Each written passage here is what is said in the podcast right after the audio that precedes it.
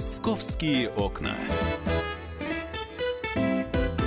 Друзья, программа «Московские окна», радио «Комсомольская правда». И мы в прямом эфире. Мы, это я, Михаил Антонов, и Павел Клоков, представитель московского Привет. отдела. А, Павел готовит материалы для московского отдела, иногда проверяет что-то на себе. И вот а, возле Московского государственного университета угу. установили клумбы.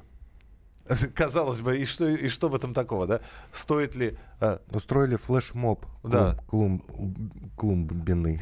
Не знаю, как сказать. Клубный. Клубный. Клубный. Да, флэ... после УМ. Да. Э, угу. Причем установили их, а, как оказалось, не просто так. Ну, а почему установили, долго ли они там простоят, и что за гонки были около МГУ, Паш сейчас расскажет. Да, все началось с того, что в интернете появилась картинка в одной из групп московских, э, посвященных Москве, э, МГУ, главное здание, и перед ним множество этих клумб. Вот я вчера там был, я думаю, их около тысячи. Они клумбы это какие? Это Потому при... что я часть подсчитал, там умножил, ну, получилось около тысячи. Клумбы это вот, э, ну, вот представь себе покрышку от колеса грузового. Вот и, и лежит эта покрышка, и раньше такие клумбы делали из, покрышек, из покрышек, да? Угу. Вот только вместо покрышки бетонные такие емкости э, белые. Так. Их много-много, и они одинаковые, и пользователи начали удивляться, что это вообще такое, зачем это нужно. Это э, обустройство по-современному, ну, в общем, начали критиковать. Потом начали выяснять, э, источник в МГУ, они не дают официальных комментариев почему-то, но у меня там есть источник, рассказал, что они много раз обращались э, в ГИБДД, чтобы те приехали разогнали стритрейсеров, мотоциклистов, и прочих гонщиков, которые, как э, мы знаем, собираются. Ленинские горы, университетская площадь. Смотровая самое площадка. Гла- самое да, главное, да, это смотра, смотровая площадка. И улица Косыгина у них, взлетная полоса, скажем так которая тянется от Мосфильмовской до Ленинского проспекта. Вот да. это, это их территория. Но там... Давно а, уже. Да, но ты понимаешь, вот когда мы говорим про э, это все, там, э, скорее всего, даже не стритрейсеры, там именно мотоциклисты. И в- вопрос, э, вот самое время, время для того, чтобы проводить такой флешмоб, это э, весенний сезон, когда открывается мотосезон. Сейчас он закрывается. Этих мотоциклистов на смотровой на той же будет и так не очень много. Для чего провели его? Ну вот, вот я начал выяснять, поехал на место вчера. И как выяснилось, э, именно эти клумбы, над которыми все смеются, поставили нет мотоциклистов. Мотоциклисты как стояли на смотровой площадке, так и стоят. Кстати, у них сезон уже точно заканчивается. Сейчас как начнет подмораживать. Нормальные люди мотоциклы будут оставлять э, там, где они их хранят, на подземных парковках, гаражах и так далее. Потому что зимой на мотоцикле, да тем более на таком, не ездят. А вот машина, машина, на машине можно и зимой ездить, и уж тем более крутиться, дрифтовать, что и делали э, вот на университетской площади, где я вчера был. И теперь они не смогут это сделать, потому что там просто это негде сделать. Ну, получилось как? Одни нарушают тишину, да, доставляют неудобства, крутят, э, оставляют э, резиновые, ну, следы от шин, да, на асфальте. То есть, ну, не, неправильно. Надо как-то это делать в каком-то отведенном месте, на каком-то полигоне. Есть, это же целый спорт, да, а здесь, ну, на городской территории. А с другой стороны, тоже ответили не, не совсем красиво, понатыкали, ну, ну, видимо, терпение лопнуло, потому что, ну, ГИБДД не справляется. Они приезжают кто туда. Кто это сделал, скажи мне? Вот, вот кто эти клумбы установил? Ты выяснил? Ну, сотрудники МГУ, сотрудники университета. То есть, ну, устанавливали коммунальщики, но по инициативе университета. И то есть они считают, что они вот это... Это территория вот... их, именно да. там, где клумбы. И они считают, что они все установили, и все, значит, перестанут ездить. Ну, я вчера там был, практически перестали ездить. А, вот эти машины крутые, с, ну, видно, что это гоночная машина, которая ревет, там за километр слышна, они ездят сейчас по Косыгина. И вообще, кстати, ну, сейчас немножко похолодало, раньше они там устраивали гонки, вот с девушками полуобнаженными, знаешь, которые старт дает, вот как, как, да. как в фильмах «Форсаж», вот это вот все. Все это снималось на видео. А сейчас холодно. Сейчас, ну, не будет же э, старт давать девушка, э, вся обмотавшись в какую-нибудь куртку. То есть это некрасиво будет. Ну, ну и плюс надо все-таки, наверное, выходной день идти. Вчера был, вчера у нас был, была среда, Поэтому не так много было людей. А мотоцик... Паша, я даже больше тебе скажу. Вчера был четверг. Четверг, то есть, извините. Вот. Да, мотоциклистов как было много, так и есть. Они нас смотрят, так и стоят. Причем подъезжала машина ГИБДД, выходили, ну, ребята, да, сотрудники в погонах. Попили кофе, посмотрели, ну, кому-то там сделали какое-то замечание, и все. И уехали. Они, по сути, заезжают на тротуар. Там остановка седьмого троллейбуса, который едет до парка культуры. И то есть не было попыток Прям... даже оштрафовать? Да нет, нет, ну это уже сложившееся их место. Там, ну, хорошо, что там нет жилых домов рядом. То есть они никому не доставляют таких неудобств. Ну, может быть, прохожим, я не знаю. Ну да, прохожим доставляют. Это особенно те, не которые стоят на этой смотре, бог бы с ним, стойте там сколько хотите, они до утра бывает стоят. А именно те, которые начинают по улице Косыгина разгоняться. Угу.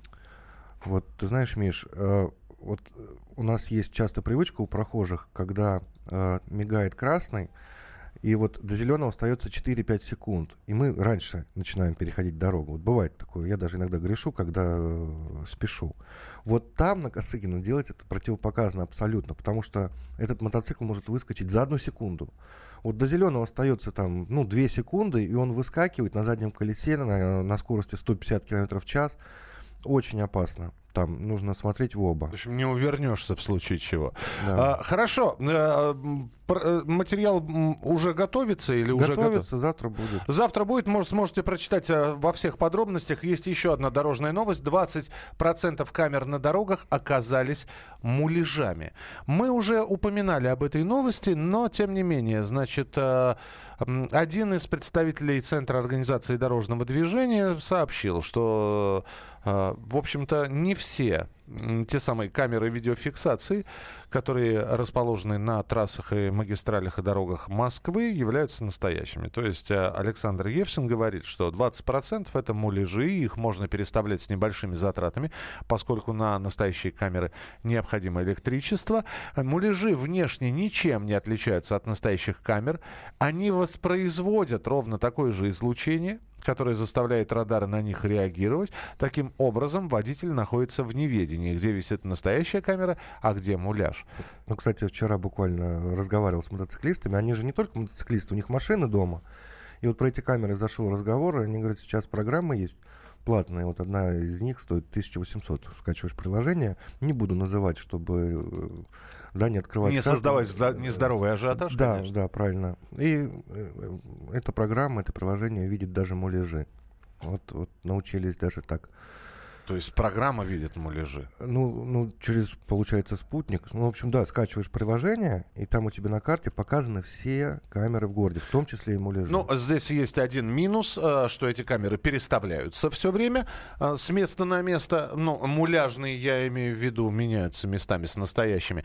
А самое главное, э, вот когда представитель Центра организации дорожного движения говорит о том, что водитель находится в неведении, где висит настоящая камера, а где муляж, это неправда.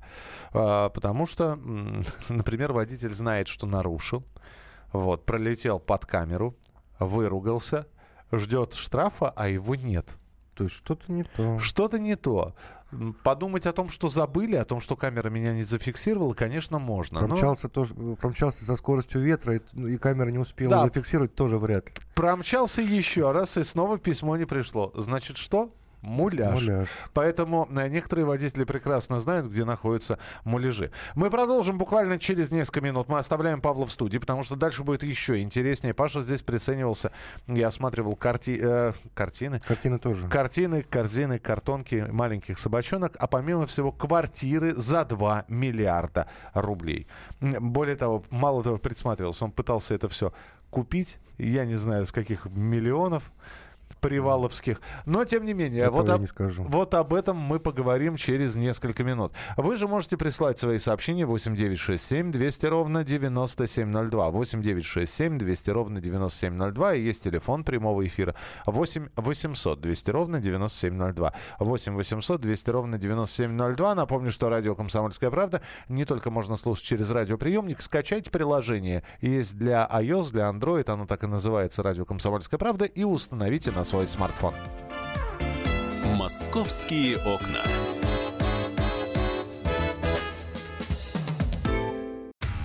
Проблемы, которые вас волнуют. Авторы, которым вы доверяете. По сути дела, на радио «Комсомольская правда». Дмитрий Потапенко. По пятницам с 7 вечера по московскому времени.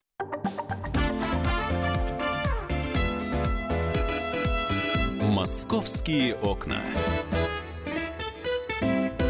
Итак, друзья, в программе «Московские окна» я Михаил Антонов и Павел Клоков, представитель московского отдела, который решил купить квартиру за 2 миллиарда рублей. Красота-то какая! Лепота! Лепота? Лепота. Ну, рассказывай. Ну, я, правда, не представляю, как в такой квартире можно жить. То есть- Если честно. А что, а что с ней? Вообще, почему я пошел? А, Почему я пошел? Потому что выгоняют из дома? Нет, пока нет. Пока нет. Три недели назад, а может, две, ну, в общем, Ты, начинаешь давно. всегда говорить вкрадчивым голосом. Ты как, ну, ты как сказку рассказываешь. Здравствуй, дружок. Знаешь, почему я пошел смотреть квартиру за 2 миллиарда? Ну, слушай, ну для многих людей это будет звучать как сказка, то, что я сейчас расскажу. Ну, короче, пару недель назад выставили объявление, кто-то выставил объявление о продаже квартиры в 7 миллиардов рублей. В 7. Пять уровней, пять этажей, отдельная комната для чемодана, для распития вина, для дегустации, пардон. Сигарная, ну, в общем, есть комната, где вышивать надо, только сидеть, есть где кинотеатр. В общем, очень много помещений, там глаза на лоб лезут, и мы затаили такое желание туда сходить. Но эту квартиру, видимо, продали, а может быть просто объявление сняли. В общем, объявление исчезло вместе с телефонами. И я начал смотреть э, другие. И нашел за 2 миллиарда рублей. Да, 2 миллиарда. Ну, это так, знаешь, бюджетненький вариант. Это, уже, это уже не 7 Ну, то есть миллиардов. на 5, на 5, если миллион это лям, да, э, то здесь на, на 5 лярмов, Ля- лярдов. лярдов Гранатный дешевле. переулок, недалеко от московского зоопарка. Я звоню, естественно, агент по недвижимости отвечает, а не хозяин. Хозяин, я думаю, какой-нибудь, ну, не знаю, не буду предполагать, но, наверное, известный человек. А, Девушка начала сразу сомневаться, а кто вы, на кого вы работаете. Видимо, знаешь, а, ну ладно, я с виду там не создаю впечатление помощника Абрамовича, но я, видимо, и по голосу создаю такое впечатление. А, Ну, надо было звонить, видимо, уверенно, так вальяжно, так разговаривать. А я неуверенным, робким голосом, извините, можно квартирку посмотреть за 2 миллиарда? Здравствуйте, это вы про, про, продаете а, за это вот. В общем, ее терзали сомнения смутные. Меня, ее терзали смутные сомнения. Так. Так. Э, Ну, в итоге все-таки она согласилась, потому что, видимо, ну, никто не приходит. Думает, ну, хоть кому-нибудь покажу. А, Начала настаивать, на кого я все-таки работаю. Я сказал, что бывший депутат Госдумы. Да. Ну, стопроцентный вариант. Мало ли Сколько их было, да? да, кто... Там заходим в этот дом, дом элитный, под охраной. А, Три охранника таких подкачанных стоят, они, которые сверлили меня просто взглядом. Я все это выдержал. Дали мне бахилы, не наследить, не дай бог, в этой квартирке. Это важное качество для депутата вообще. Да, да. Не наследи. Квартирка двухэтажная всего, ну, два этажа всего. Так. С лифтом. Так. А, Фитнес-зал с тренажером, гардеробная. Отдельная парикмахерская. То есть, вот если тебе захотелось подстричься, Что значит отдельная парикмахерская? Она твоя Ну, там э, кресло парикмахерское, все причиндалы и, парикмахерские. и никого?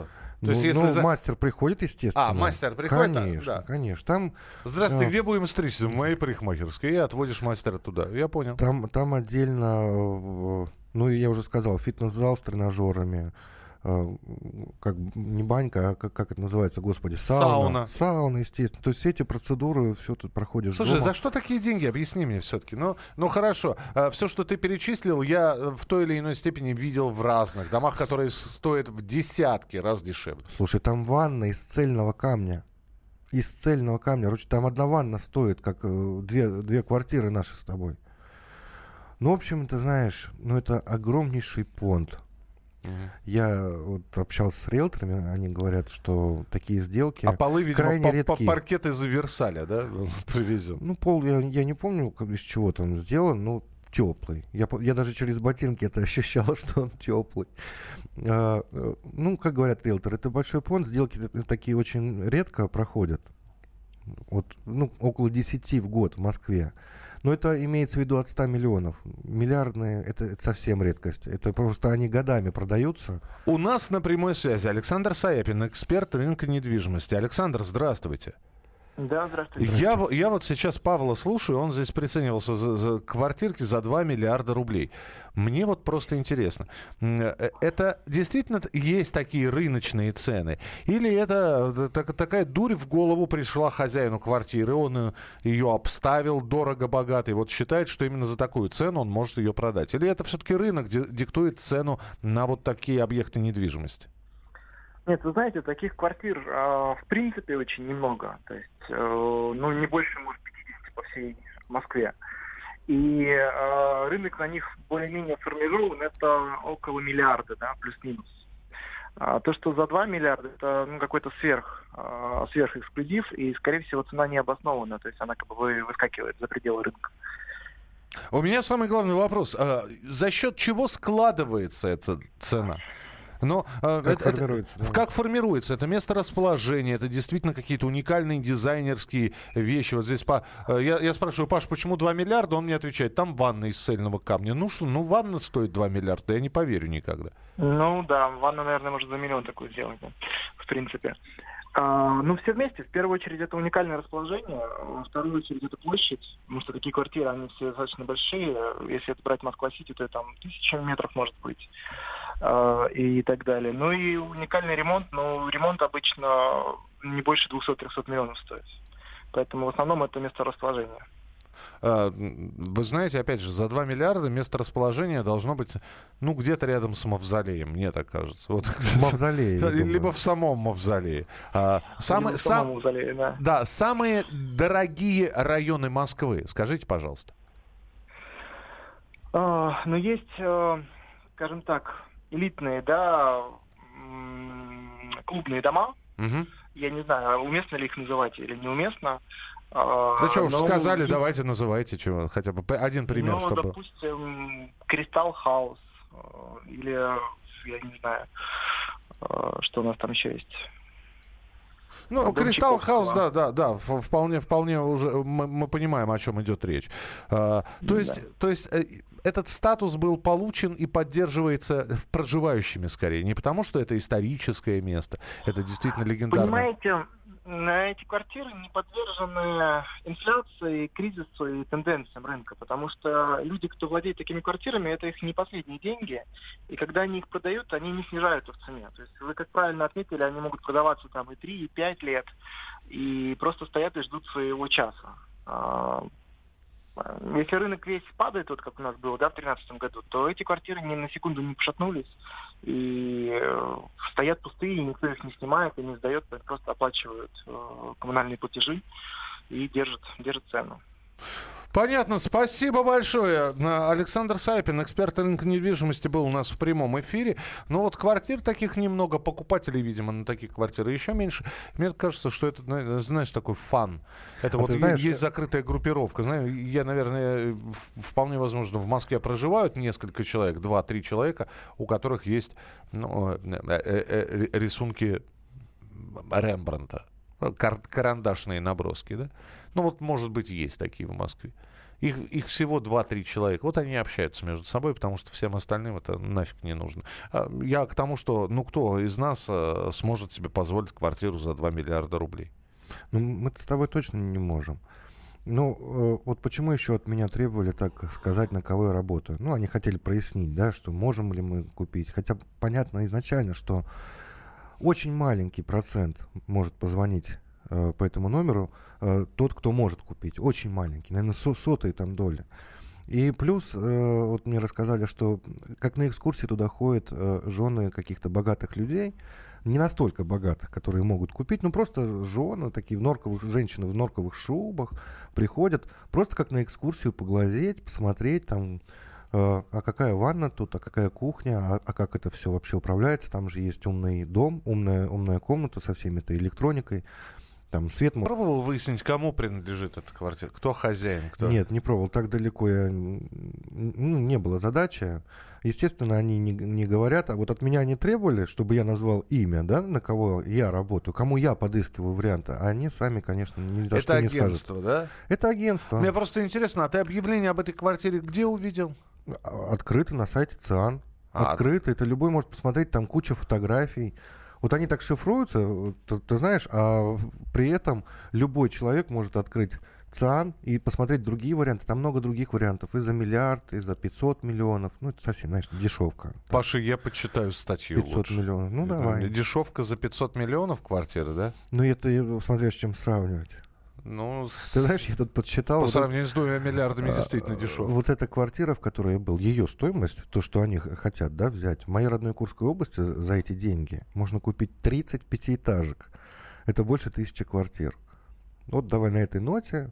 веселый. И завершим сегодняшнюю нашу встречу. Павел э, Клоков был у нас в эфире, представитель московского отдела. Его материалы на сайте «Комсомольской правды». Паш, спасибо тебе большое. Вдохновил. Да. Понимаешь, начинаешь посчитывать свои зарплаты и понимаешь, что э, не в этой жизни и, не в, и даже не в после следующей мы сможем купить эту квартиру. «Московские окна».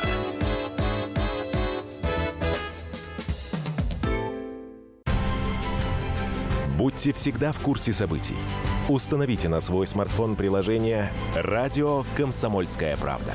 Слушайте в любой точке мира. Актуальные новости, эксклюзивные интервью, профессиональные комментарии. Доступны версии для iOS и Android. «Радио Комсомольская правда». В вашем мобильном.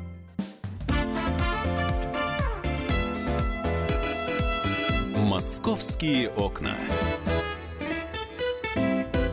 Итак, друзья, программа «Московские окна». Еще несколько новостей, которые э, сообщают информационные агентства, информационные ресурсы, и мы за ними следим. А, значит, э, полиция составила протокол на участницу съемок клипа «Намкат». И я напомню, жена подмосковного депутата перекрыла перегородила движение тремя автомобилями на участке МКАДа и стала снимать клип. То есть, э, э, находясь в таких сценических костюмах, которые состояли из сапожек, трусов э, и небольшого фрагмента верхней одежды, а, три девушки танцевали. Вот одна из них — это супруга депутата. Естественно, народ возмутился, и, э, в общем-то, Ольга Яковлева, ее настоящее имя, э, Оксана, я прошу прощения, Оксана Яковлева, она же выступает под псевдонимом Яксана, в общем, устроили пробку на МКАД. Э, Столичное управление ГИБДД изучает сейчас материалы, которые связаны с этим происшествием, устанавливает личности нарушителей правил. На девушку составили протокол. Кроме того, инспекторы выяснили, что она управляла автомобилем, а теперь, внимание, не имея водительского удостоверения. А? Э, И при этом не была пристегнута еще. Это, э, вот это самое важное. Не была пристегнута. У меня нет комментариев никаких. Составлен протокол пока. Пока, пока составлен протокол. Вот. А я не знаю. Дальше мы будем смотреть, что будет. Э, Хотя ее супруг, депутат подмосковный, уже сказал, что он ее накажет. Как накажет, не стал уточнять. Ну да ладно. Э, Будем следить за развитием событий. Очень хочется, чтобы эту историю не заболтали. А то вот так вот, конечно, можно посмеяться, можно еще раз кусочек клипа послушать или посмотреть это все на сайте «Комсомольской правды», да, но очень хотелось бы, чтобы после этого происшествия решение какое-то было принято. А, Естественно, обсуждается происшествие, которое накануне случилось в Москве. Э, резонансное убийство в Красногорском районе.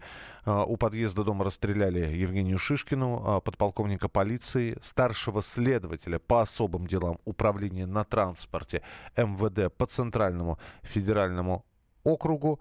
Э, Это было заказное убийство, и самое интересное, что расследование это вот только продолжается и э, до сих пор продолжает обсуждать это происшествие. А Алена Мартынова, корреспондент «Комсомольской правды», сообщает, что уже через несколько часов состоятся похороны застреленного следователя. Я предлагаю услышать последние подробности об этом происшествии от Алены Мартыновой, корреспондента московского отдела «Комсомольской правды».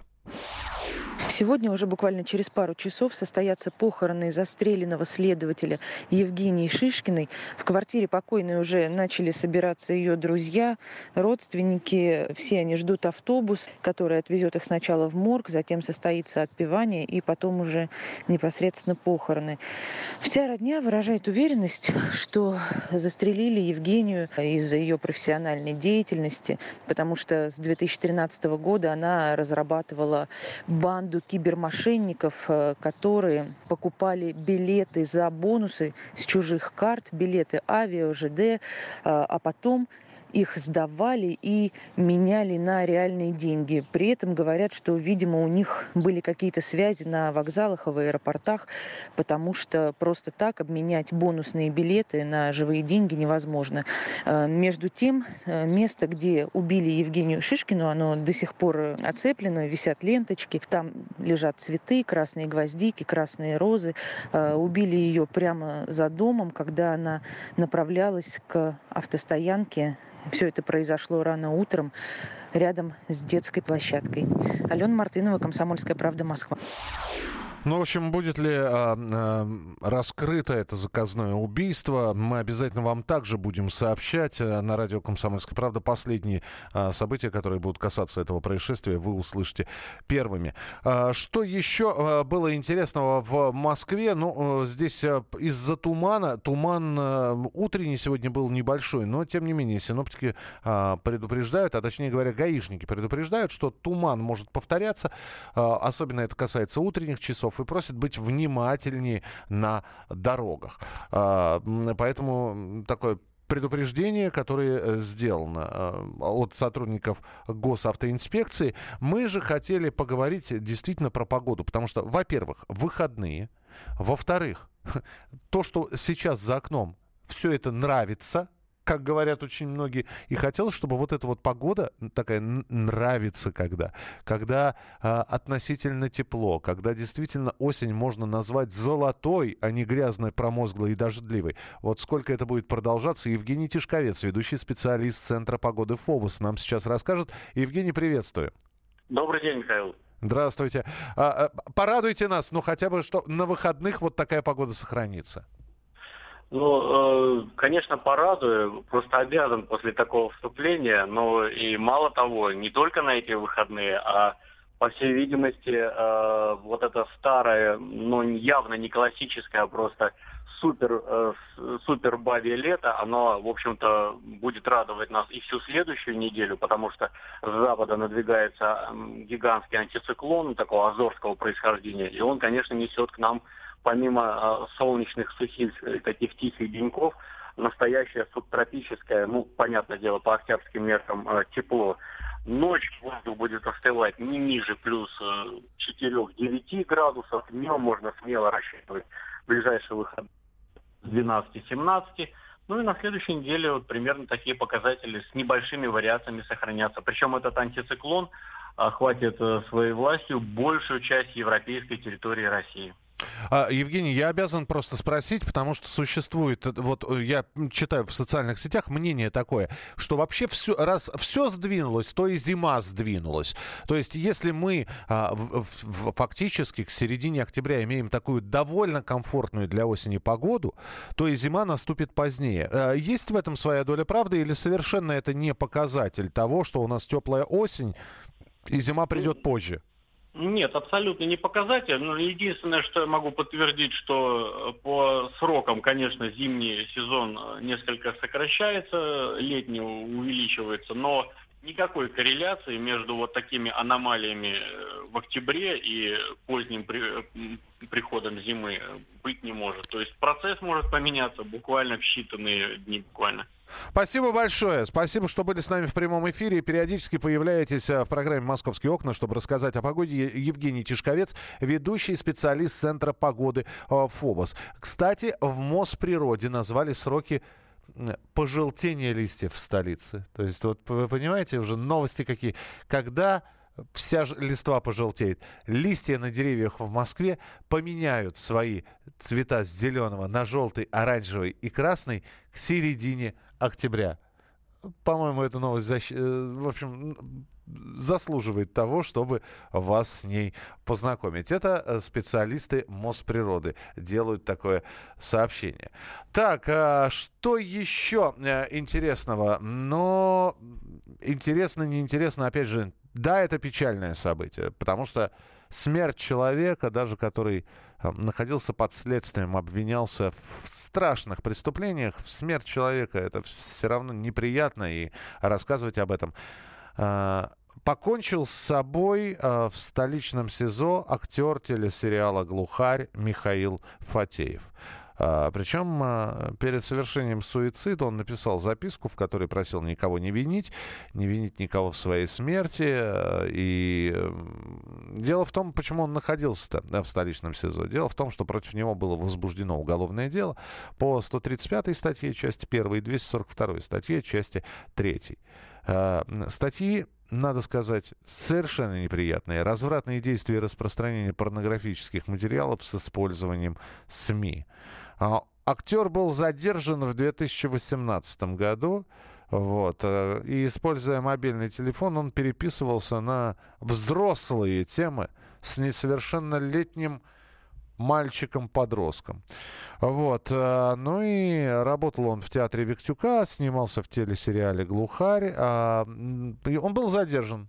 Он был задержан и э, находился под следствием, находился под следствием, когда просто а, выяснилось, что он покончил жизнь а, самоубийством. Вот. Ну и, собственно говоря, мы возвращаемся к происшествиям, которые происходили в Москве, потому что это не только, город живет не только открытием станции метро, открытием парков, проведением выставок. Я понимаю, что пятница, и вас э, в следующем часе ждет программа «Афиша», где мы расскажем обо всех культурных мероприятиях, которые будут проходить в нашем городе. Но я снова вернулся бы к убийству, к заказному убийству Евгении Шишкиной, которая вела дело о крупной афере с покупкой авиабилетов за бонусы. Она занималась э, этим делом как, как следователь говорят, что находила факты, которые могли испортить жизнь очень и очень многим нечистым на руку людям. И именно поэтому и состоялось то самое заказное убийство, когда выстрел э, в голову, и э, все это происходило, когда она выходила из, из здания. У нас, э, конечно, возникает самый главный вопрос. Э, сегодня состоятся похороны Евгении Шишкиной. А у нас на прямой связи адвокат-криминолог, бывший следователь уголовного розыска Игорь Маркелов. Игорь Олегович, здравствуйте. Здравствуйте. А, при, в мом... Если следователь погибает, если происходит что-то, когда человек не может заниматься теми уголовными делами или следственными делами, которые он вел, э, что делается? Они распределяются между другими. Э, ими занимаются уже другие, э, более высокое начальство, потому что мы понимаем, что, может быть, это дело как раз и послужило причиной заказного убийства. Как происходит в этом случае? Ну, соответственно, если э, дело вел сам следователь лично, э, то оно будет изъято и передано другому следователю. Если э, производство э, по уголовному делу осуществлялось следственной группой, то, э, соответственно, будет назначен новый старший следственной группы, а э, вместо погибшего следователя, может быть, э, нового следователя, конечно, в эту следственную группу добавят, может быть, э, не будут. Но э, соответственно, расследование по уголовному делу, естественно, продолжится.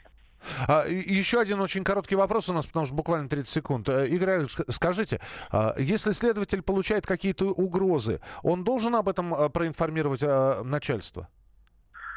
он должен об этом проинформировать начальство. Не то, что он обязан, да, но желательно, чтобы он об этом проинформировал начальство, плюс, соответственно, служба собственной безопасности. Она в первую очередь и сделана для того, чтобы э, обеспечивать безопасность сотрудников, которые занимаются там, расследованием уголовных дел и так далее. Вот, то есть э, следователь также имеет возможность обратиться туда.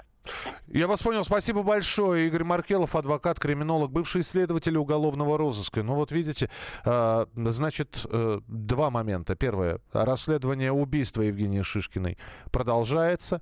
И то, чем она занималась, а именно делом о крупной афере с покупкой авиабилетов за бонусы, не будет заброшено. Мы продолжим в начале следующего часа. Московские окна.